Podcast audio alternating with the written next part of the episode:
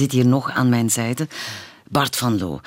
Bart, ik, ik denk dat jij zo wat de meest besproken uh, auteur bent van de voorbije weken. En dat heeft natuurlijk alles te maken met de publicatie van de Bourgondiërs, de aartsvaders van de Lage Landen. Dat is een boek waar jij ontzettend hard aan hebt gewerkt. Dat is, uh, al maanden wordt dat aangekondigd. Een aantal journalisten kreeg dat boek al in de kerstvakantie. Ik heb een leesexemplaar gekregen. Uh, dat, dat is bijna de nieuwe Houellebecq die uitkomt. Hè. Dat is ongelooflijk. Bart, maar je bent blij, want reacties die zijn onwaarschijnlijk. Ja, ik ben heel blij. Ik heb hier... Ik, ja, ik, ik heb hier het beste van mezelf ingelegd. Ik bedoel, beter kan ik niet. Ik heb er vier jaar keihard gewerkt en... En dan ben ik toch met... En de bezige bij was zeer enthousiast op voorhand. Die hebben inderdaad hun best gedaan, promotioneel gesproken. Maar dan is het weer afwachten met een bang hartje. Gaat het toch niet tussen de mazen van het net glippen en, of flauw besproken worden? En dan wat er de afgelopen dagen is gebeurd, is, wow, het is heerlijk. Dus, ik, ben, ik ben heel blij en opgelucht. Ja. ja, ja, ja. Met jouw ego ook alles goed? Oh, dat, dat valt goed mee. Ik heb, eh, ik, heb, ik, heb vanmorgen nog eh, rechtstreeks een commentaar gehad uh, via de gsm met mijn dochter die het vooral had over de sneeuw die gevallen was. Het leven gaat gewoon verder. Hè. Ja, ja, voeten op de grond, maar toch wel heel fijn natuurlijk. Ik moet al die recensenten ook gelijk geven. Ik heb het verslonden, dat boek van jou. Het, het is heel gek dat je natuurlijk weet hoe alles afloopt en dat het toch leest als een soort van thriller. Ook omdat je zo dicht op die personages bent gaan zitten. Je bent heel diep in de geschiedenis gedoken. Dat gaat niet alleen over veldslagen en migraties enzovoort, maar dat gaat ook over die mensen zelf. Dat was denk ik ook jouw betrachting om een bijna een bijna lichamelijke geschiedenis te gaan schrijven. Ja, dat, is, dat ging redelijk ver, omdat op een gegeven moment zag ik het niet meer zitten. En dan heeft mijn uitgever mij echt aangemoedigd van, come on, je moet, je moet echt doordoen. En dan ben ik speciale schoenen gaan kopen. Ik ben schrijfschoenen gaan kopen, um, waarop ik op de ene kant heb ik Philippe laten drukken en op de andere Le Hardy, Philips de Stoute, wat voor mij de, de eerste aartsvader van de Nederlanden is. Een figuur die in niet de goede, niet de schone. Nee, de Stoute, omdat, ja, god, de Stoute, omdat hij vaak verwaarloosd is in die geschiedschrijving en ik, ik heb die man toch voor, echt voor het voetlicht willen brengen. En ik heb elke dag die schoenen aangedaan om letterlijk in de voetsporen van onze aartsvaders te gaan stappen. Ben jij mij nu helemaal aan het blazeren? Nee, dat is echt waar, maar dat, is gewoon, dat zijn mentale trucjes. Anders hou je die vier jaar niet vol gewoon. Hoe zien die schoenen eruit? Het zijn gewoon sportsloeven, zoals we in Vlaanderen zeggen. Maar er staat wel de naam op van de eerste aartsvader van de Lage Landen. Ja, en dat helpt dan zo'n zaken. Ja, bon. Maar enfin, alle gekheid op een stokje. Het is, een, het is natuurlijk een heel ernstige onderneming geweest om om, om dat oerverhaal te vertellen. Ik bedoel, ik ben al jaren met Frankrijk bezig en Napoleon, Chanson, Aznavour, noem maar op. En op, op, een gegeven moment stelde ik vast, ja, mijn voeten die staan nog altijd hier. Uh, en, en ik ben mij voor mijn voeten gaan interesseren, Allee, voor, voor onze wortels. Ja, waar komen wij eigenlijk uh, vandaan? Dat blijkt uiteindelijk een, een, eilandje te zijn, heel ver in het noorden. Want we moeten wel, daar moeten we eerlijk in zijn, uh, Bart. Je moet eerst even door een taai hoofdstuk van de Wisigoten en Franken en mhm. alle mannen. En, en dan denk je van, oeh, dat zat even blurry in mijn hersenen. Maar jij zet dat even terug op punt. Iedereen kan weer volgen. En dan kunnen we verder. Dank daarvoor. Maar het is toch ja, maar dat is, dat is super, super, om, uh, om ja, ja, dat heeft mij maanden gekost. Waarom? Omdat, ja... Um... Maar dat zijn gigantische volksverhuizingen. Dat, dat is ook iets wat je leert uit dit boek. Migratie is van alle tijden. Ja, de, eerste bladzijde in 406 steken de, de, de, de, de, de barbaren de Rijn over, want die is dichtgevroren. En, en dat komt omdat verderop de hunnen een oorlog hebben ontketend. En die schrijft dan letterlijk, denk ik, hoe een oorlog duizenden kilometers verderop kan leiden tot een volksverhuizing die tot voor de deur reikt, 406. Mm De geschiedenis is een aaneenschakeling van zulke gebeurtenissen natuurlijk. Ja. En het is dan op dat moment dat ook de Bourgondiërs, een vergeten Germaanse stam, dat die mee oversteken en uiteindelijk, die komen dus van dat eiland Bourgonderholm, Bornholm, dat ligt in de Oostzee. Daar ligt de kiem van de Nederlanden en daar ligt ook de naam van die Bourgondiërs. Smokkelen ze heel Europa door en uiteindelijk belanden ze dan in Frankrijk, wat nog niet Frankrijk was, maar en laten ze hun naam achter in die streek Bourgondië. Oké. Eh, is het heel erg dat ik eh, de naam van koning Kundahar niet meer kende?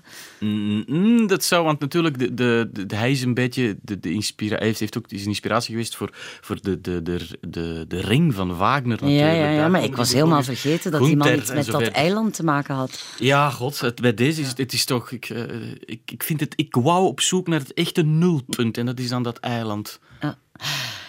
ligt hier ook een boek op tafel dat voor veel luisteraars, denk ik, met enige nostalgie gepaard zal gaan. Voor mij althans. Ik heb ze nog allemaal.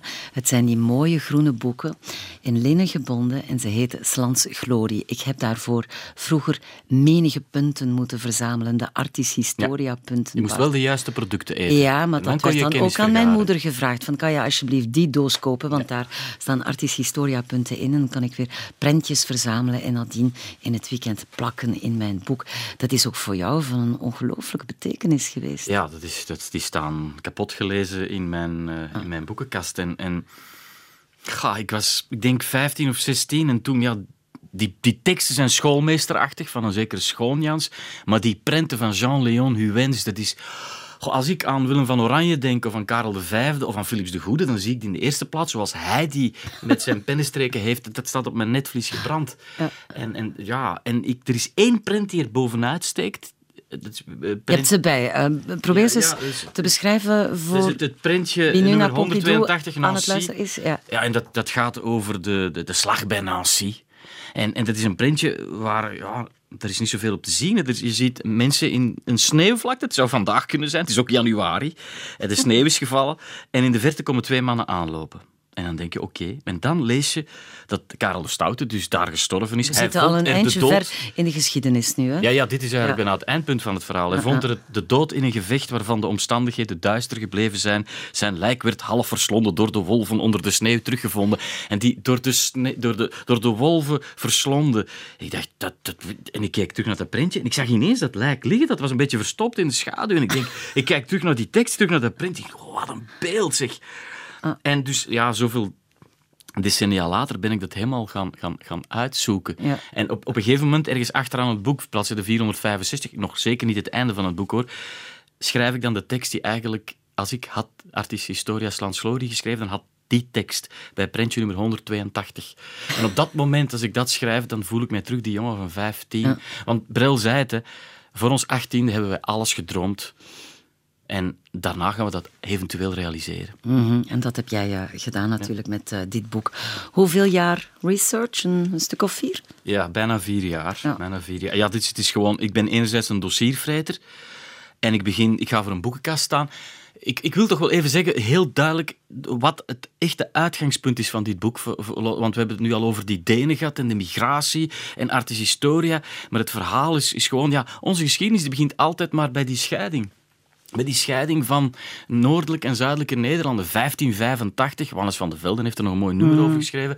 Dat is het einde. Onze, ons geld en ons intellect gaat naar het noorden. En oei oei oei, met die scheiding begint ons verhaal. En mijn Wij zitten in de patatten, maar het is natuurlijk veel vroeger begonnen. Dat is wat jij met dit boek ook echt wil duidelijk maken. Dit, ik wil ons, er is een gouden eeuw in de 17e eeuw waar de Nederlanders zich op blind staan, maar we hebben er al één ervoor gehad, in de 14e, 15e eeuw. En dat is het nulpunt, dat is onze genesis, dat is ons oerverhaal. Mhm. En dat wil ik vertellen. Ja, we, we, gaan naar de 14e eeuw, want daar start ook uh, de stamboom van de hertogen van uh, Bourgondië. En uh, een en ander heeft natuurlijk te maken met een legendarisch huwelijk. Um, dat is Philips de Stoute. Ja. De zoon van de Franse koning, die trouwt met Margaretha van Malen. waarom was zij zo'n goede partij voor hem? Ah. daar kan je alleen maar uit afleiden dat Vlaanderen toen ontzettend belangrijk Natuurlijk, was. Bedoel, want de, de, de, de, nadruk gaat hier op de hertog van Bourgondië, die trouwt met de dochter van de graaf van Vlaanderen. Maar ja, hij was hertog van Bourgondië. Wat was Bourgondië? Dat was een rurale streek. Ze hadden daar godzijdank een aantal goddelijke wijnranken, maar dat was het. Ja. Uh, en die, die, wijn was nog lang niet, had nog niet het toppunt bereikt van vandaag. Die Philips de Stoute zal daar trouwens een zeer belangrijke rol in ja, spelen. Dat zijn ook hele fijne bladzijden om te lezen over de Pinot Noir enzovoort. En het verbieden van een of andere druif van wie de naam mij nu even ontglipt, Bart van Loo. Ja, maar goed. Dat is de Gamay, die wordt verjaagd.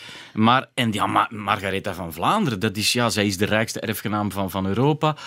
Uh, Vlaanderen is het Silicon Valley van Europa, met de grote textielstad Gent, met Brugge, de handelstad par excellence, waar alle talen, alle producten en alle mensen van Europa samenvloeien. En hij trouwt ik krijg bijna binnen... Hij voelt al, hij moet nog even wachten, want de vader van Margaretha die, leeft nog. Ja, die maar leeft ook een beetje te lang naar zijn goesting. ja, hij reikt al naar de rijkdom van Vlaanderen en zal daar ongelooflijke dingen mee doen. Dat is het begin, dat is het begin van ons verhaal daarvoor. Dat is het begin van een... Van, van een hoe zal ik zeggen, dat, één, dat al die vorstendommen, dat die aan elkaar worden geklonken. Want ervoor waren de Nederlanden, dat was hier gewoon maar een, een versnippering van vorstendommen eh, die, die niet zoveel met elkaar te maken hadden, die oftewel tot Frankrijk, oftewel tot het Heilige Roomse Rijk Duitsland behoorden. En ineens komen die Bourgondiërs en die gaan dat allemaal aan elkaar naaien. En ineens ontstaat er een nieuw staatkundige eenheid. Dat is voor ons het oerverhaal, maar ook op Europees vlak is dat geschiedenis met de grote G. Mhm. Maar als ik bij die, bij die Philips de Stouter en dat huwelijk aankom, uh, beste Chantal Patin, dan zit ik met een probleem. En dan antwoord ik nog een beetje op wat je daarnet zei. Ik moet het feodal stelsel uitleggen, ik moet de honderdjarige oorlog uitleggen, ik moet uh, hoe zit het met die ridders? Ik krijg het allemaal niet samen, dus ik neem die aanloop. Ik neem die aanloop in een soort van Games of Thrones-achtige roetsbaan, waarbij de lezer niet moet denken, ik ga nu elke naam die niet komt, die ga ik onthouden. Laat je meevoeren. Mhm. En als je dan aankomt op het moment dat die twee in Gent de klokken luiden, het is 19 juni 1369, Vlaanderen en Bourgondië komt samen, dan beschikt de lezer over alle valiezen van kennis om dan de rest van het verhaal helemaal mee te maken. Ja, ja. Um, een, een, aantal uh, zaken komt constant terug natuurlijk. Hè. Je hebt uh, ja, religieuze oneenigheid. Op een bepaald moment is er echt gewoon een paus te veel. Hè. Dat creëert uh, ongelooflijk veel stress ja. en heel veel deining in het toenmalige... Dus even zelfs zijn er drie pausen. Het is... Het is ja. Het is La Mer à Boire met uh, de pausen in uh, Rome en ook in uh, Avignon. En je hebt natuurlijk ook de hele tijd al die mogendheden daar rond. Frankrijk, de verhouding tot Bourgondië. Dan ook Engeland, trouwens. Edward III, die zat eigenlijk ook achter de rijkste erfgenamen van uh, Vlaanderen aan, maar ja, Philips maar is dan toch ding, gaan lopen. De, de, Engelsen zullen de Fransen in dit, dat tijdperk steeds op het slagveld verslaan, maar als het aankomt op huwelijkspartners, ja. dan laten die Fransen die Engelsen toch een poepje ruiken. En het is dat wat Bourgondië groot zal maken door met de juiste partners te trouwen. En zij profiteren ervan, de Bourgondische hertogen, dat door die honderdjarige oorlog ligt Engeland en Frankrijk op apengapen. Dus er, er is ook een plek. En ze springen in dat gat met al het geld van Vlaanderen en met al hun vernuft en hun diplomatiek doorzicht. En ze kunnen dan uitgroeien tot dat moment de theatermonarchie bij uitstek, tot het middelpunt van Europa. Ja, ook in uh, vertoon. Hè. Dat is iets wat jou mateloos heeft uh, gefascineerd. En mij ook, als je dat leest. Ik wist niet dat het zo uitbundig was. De trouwpartijen, de toernooien. Maar zelfs eigenlijk als er veldslagen werden georganiseerd, oorlogen werden gevoerd, dan leek het eigenlijk of al die hertogen en die ridders in een soort van haute couture zich ja, naar het uh, slagveld ja, ja. begaven. Um, en jij beschrijft dat ook in, in detail. Dan denk ik van, uh, ja, Bart van Loo die zit in een of ander harnas van een of andere ridder. um, Omdat ik mij altijd de vraag van een tienjarige heb gesteld. Er trouwt iemand, ik stel mij de vraag, wat zou een tien jaar... Wat eten die mensen? Hoe eten die mensen? En hoe komt dat op tafel? Mhm. Mm -hmm. En dan daarna is er een week riddertoernooi. Oké, okay, dat lees je dan. Riddertoernooi. En er wordt veel gevochten, punt. En dan denk je, maar ja, wat, wat zijn de regels van een riddertoernooi? Hoe zit dat juist in elkaar? En dan leer je dus bijvoorbeeld dat bij een riddertoernooi het er niet op aankomt, zoals wij bij Ivanhoe hebben geleerd, om de andere van zijn paard te duwen. Nee, maar om op het schild van de tegenstrever zoveel mogelijk lansen te breken. En degene die de meeste lansen breekt, die wint. Maar als er dan twee mensen zijn die evenveel lansen hebben gebroken, dan is er een execo en dan gaat men zien wie het grootste stuk lans heeft afgebroken. En die wint. En daar komt dan ook de uitdrukking van uit voort, een lans breken voor iets of iemand. Ja, ja, ja. En zo is het inderdaad een, een, ook een soort van mentaliteitsgeschiedenis geworden, met dan nog wat hoop etymologie erbij. En de inzet was om inderdaad die hertogen als mensen van vlees en bloed midden in dat ja. decor te plaatsen. Ja, en ook een uh, karakters te duiden natuurlijk. Hè. Het is geen toeval. De ene de stoute heet, de andere de goede, dan weer de schone. En zeker uh, Jan zonder vrees.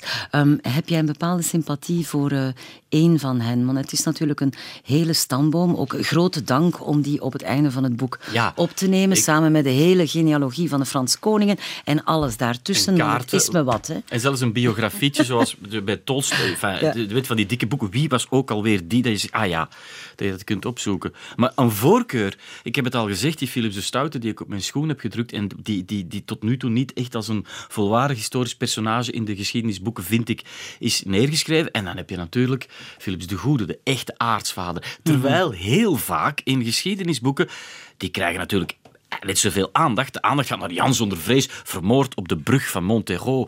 De man die vreselijke dingen heeft gedaan en die dan Ja. op, een, op een spectaculaire manier om het leven is gekomen. Hetzelfde geldt voor Karel de Stoute, die een soort van mislukte Napoleon is, die op een licht schizofrene, manische manier naar zijn einde gaat. Wat voor een schrijver natuurlijk zeer dankbaar is om dat te beschrijven. Zou je kunnen zeggen, een beetje een gevaarlijke vraag, dat eh, ja, dat, dat de sterkheid van het karakter eigenlijk een beetje is afgenomen in de loop van de stamboom. Als je de vergelijkingen maakt met Philips de Goede, die zich natuurlijk nog alles kon permitteren, maar qua karaktergestoordheid kon het ook wel tellen. Bijvoorbeeld die Jan zonder vrees, bijna smetvrezig... Uh, frigide, uh, heel, bizarre, heel bizarre man moet dat geweest zijn. Ja, maar dat is dus zo. Dat, hij komt ook voor als een man die onder zijn prachtige Bourgondische plunie altijd een harnas droeg, omdat hij midden in een burgeroorlog leeft. Om, de sluipmoordenaars die hem bespieden. Hij zal eerst de anderen vermoorden, uiteindelijk gaat hij er zelf onderuit. behoorlijk paranoia ook. Hè? Ja, zeer begrijpelijk. Hij creëert die paranoia en hij wordt er zelf het slachtoffer van.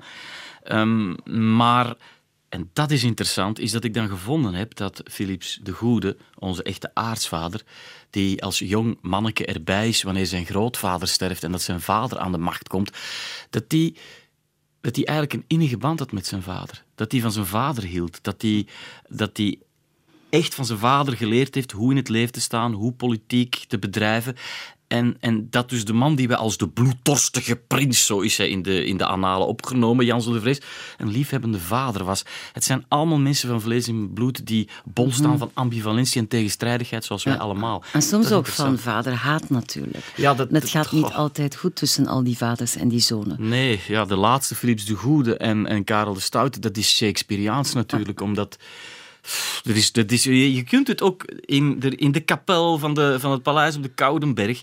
zal er op een gegeven moment een oud-testamentische colère uh, ontspringen aan het, aan, aan het brein van, van, uh, van Philips de Goede tegenover zijn zoon. En dat is perfect gedocumenteerd. Hij zal als een raas, omdat hij zo kwaad is, te paard in het Soniewoud verdwijnen. Dus er zitten heel veel elementen die, we, die, die we inderdaad op een epische manier in het boek kunnen brengen. Maar ik hoop ook dat ik af en toe wat gas terugneem om een aantal inzichtelijke um, bedenkingen en interpretaties over hoe het hier dan die staatkundige eenheid is geschapen, hoe dat juist in zijn werk is gegaan. Dat het niet alleen epiek is, maar ook een beetje essayistiek. Ja, maar je moet er wel je hoofd bij uh, houden natuurlijk. Um, nog iets anders waar we het nog niet over hebben gehad. Um, de kunst kon er maar wel bijvaren natuurlijk. Hè. Eigenlijk leest dit boek ook als een geschiedenis van de kunst van uh, niet alleen ja, het toenmalige Bourgondië, Frankrijk. Het loopt zo'n beetje allemaal door elkaar natuurlijk. Ja, dat is... Uh, Vlaanderen, heel veel van die kunstenaars waren trouwens geen echte Vlamingen dat is ook eigenlijk wel iets, een, een, kleine kanttekening die we erbij moeten plaatsen. Maar het is, en daar begint het mee, en daar lijkt jij verliefd op te zijn, Philips de Goede, die onwaarschijnlijk veel investeert in, in de kunstenaar Klaus Slutter. Ja, dat is de ja, uh, sorry. De is... Ja, dat is, ja... Die, die, die, die, zetten allemaal in, ook op kunst. Niet alleen op dat, ja, dat, dat vertonen en die kledij enzovoort, maar ook de kunst is belangrijk. Je verwijst naar uh, Champmol natuurlijk, waar nog altijd de fameuze Mozesput is te zien. Het museum ook van uh, Dijon, waar ook een werkje van Melchior Broederlam is uh, te een bekijken. Naam, je zou een moord plegen om Melchior Broederlam te heten. Toe. Ja. Maar nee, maar dat klopt. Als je de, de klassieke geschriften over de Bourgondische tijdperk, daar staat dan in één paragraaf en... Uh, Jan van Eyck was de hofschilder van Philips de Goede. Dan denk ik, ja, nu wordt het interessant. Dus ik ben het allemaal gaan uitzoeken. De weinige biografische elementen die we hebben van Jan van Eyck kunnen in dit verhaal verweven en dan vaststellen dat Jan van Eyck een zeer belangrijke reis maakt, mm. tegelijkertijd met Jeanne d'Arc en dat die twee elkaar als het ware kruisen. Dan zie je Jeanne d'Arc, Jan van Eyck, die, die legendarische figuren die we allemaal wel ergens voelen rondzweven in ons geheugen, die komen samen in een, in een web waarvan die Philips de Goede de spin is. Maar die Klaas Sluiter, die zijn we totaal vergeten. Hey, Klaas Sluiter de, Philips de, de Stoute, die, die, die wilde voor hem een praalgraf, een klooster rond, zodat de monniken zo dicht mogelijk bij zijn afgestorven lijf konden bidden. Want hoe dichter bij het afgestorven lijf, hoe meer postume heil erbij geschreven kan worden uh, op, die, op, die, op die postume rekening. En, en, en dus hij, dat, dat zit wel snor, die, die, die zitten daar allemaal te bidden, die monniken.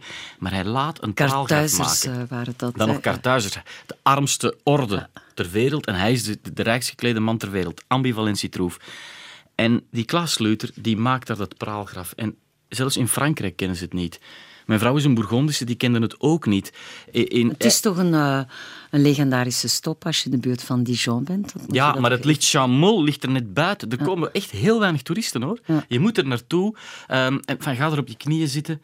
En dan zie je die... die, die, die, omdat... Aan de Mozesput. Die is wel bewaard, want de rest is natuurlijk tijdens de Franse revolutie... Maar je hebt vooral de treurfiguren van het praalgraf. Dat vind ik zo waar nog mooier dan de Mozesput. Ja, dat zijn die fameuze pleurons. Die beeldjes. En, en je ziet hoe die sluiter ze driedimensionaal, driedimensioneel in de, in, in, in de ruimte plaatst. Hoe zij ze met een, een, een Eikiaanse uh, fotografische weergave uh, uit marmer en albasthout. En dan zie je, je ziet het snot dat weggeveegd wordt. Je ziet, je ziet het, het zweet als het ware parelen op die eeuwenoude beeldjes. Die kunnen elk moment terug tot leven komen. Je voelt hoe het, het marmer begint te ademen. En dat is gemaakt, het schoonste van het schoonste. Iemand van bij ons, geboren in Haarlem, de stiel geleerd in Brussel.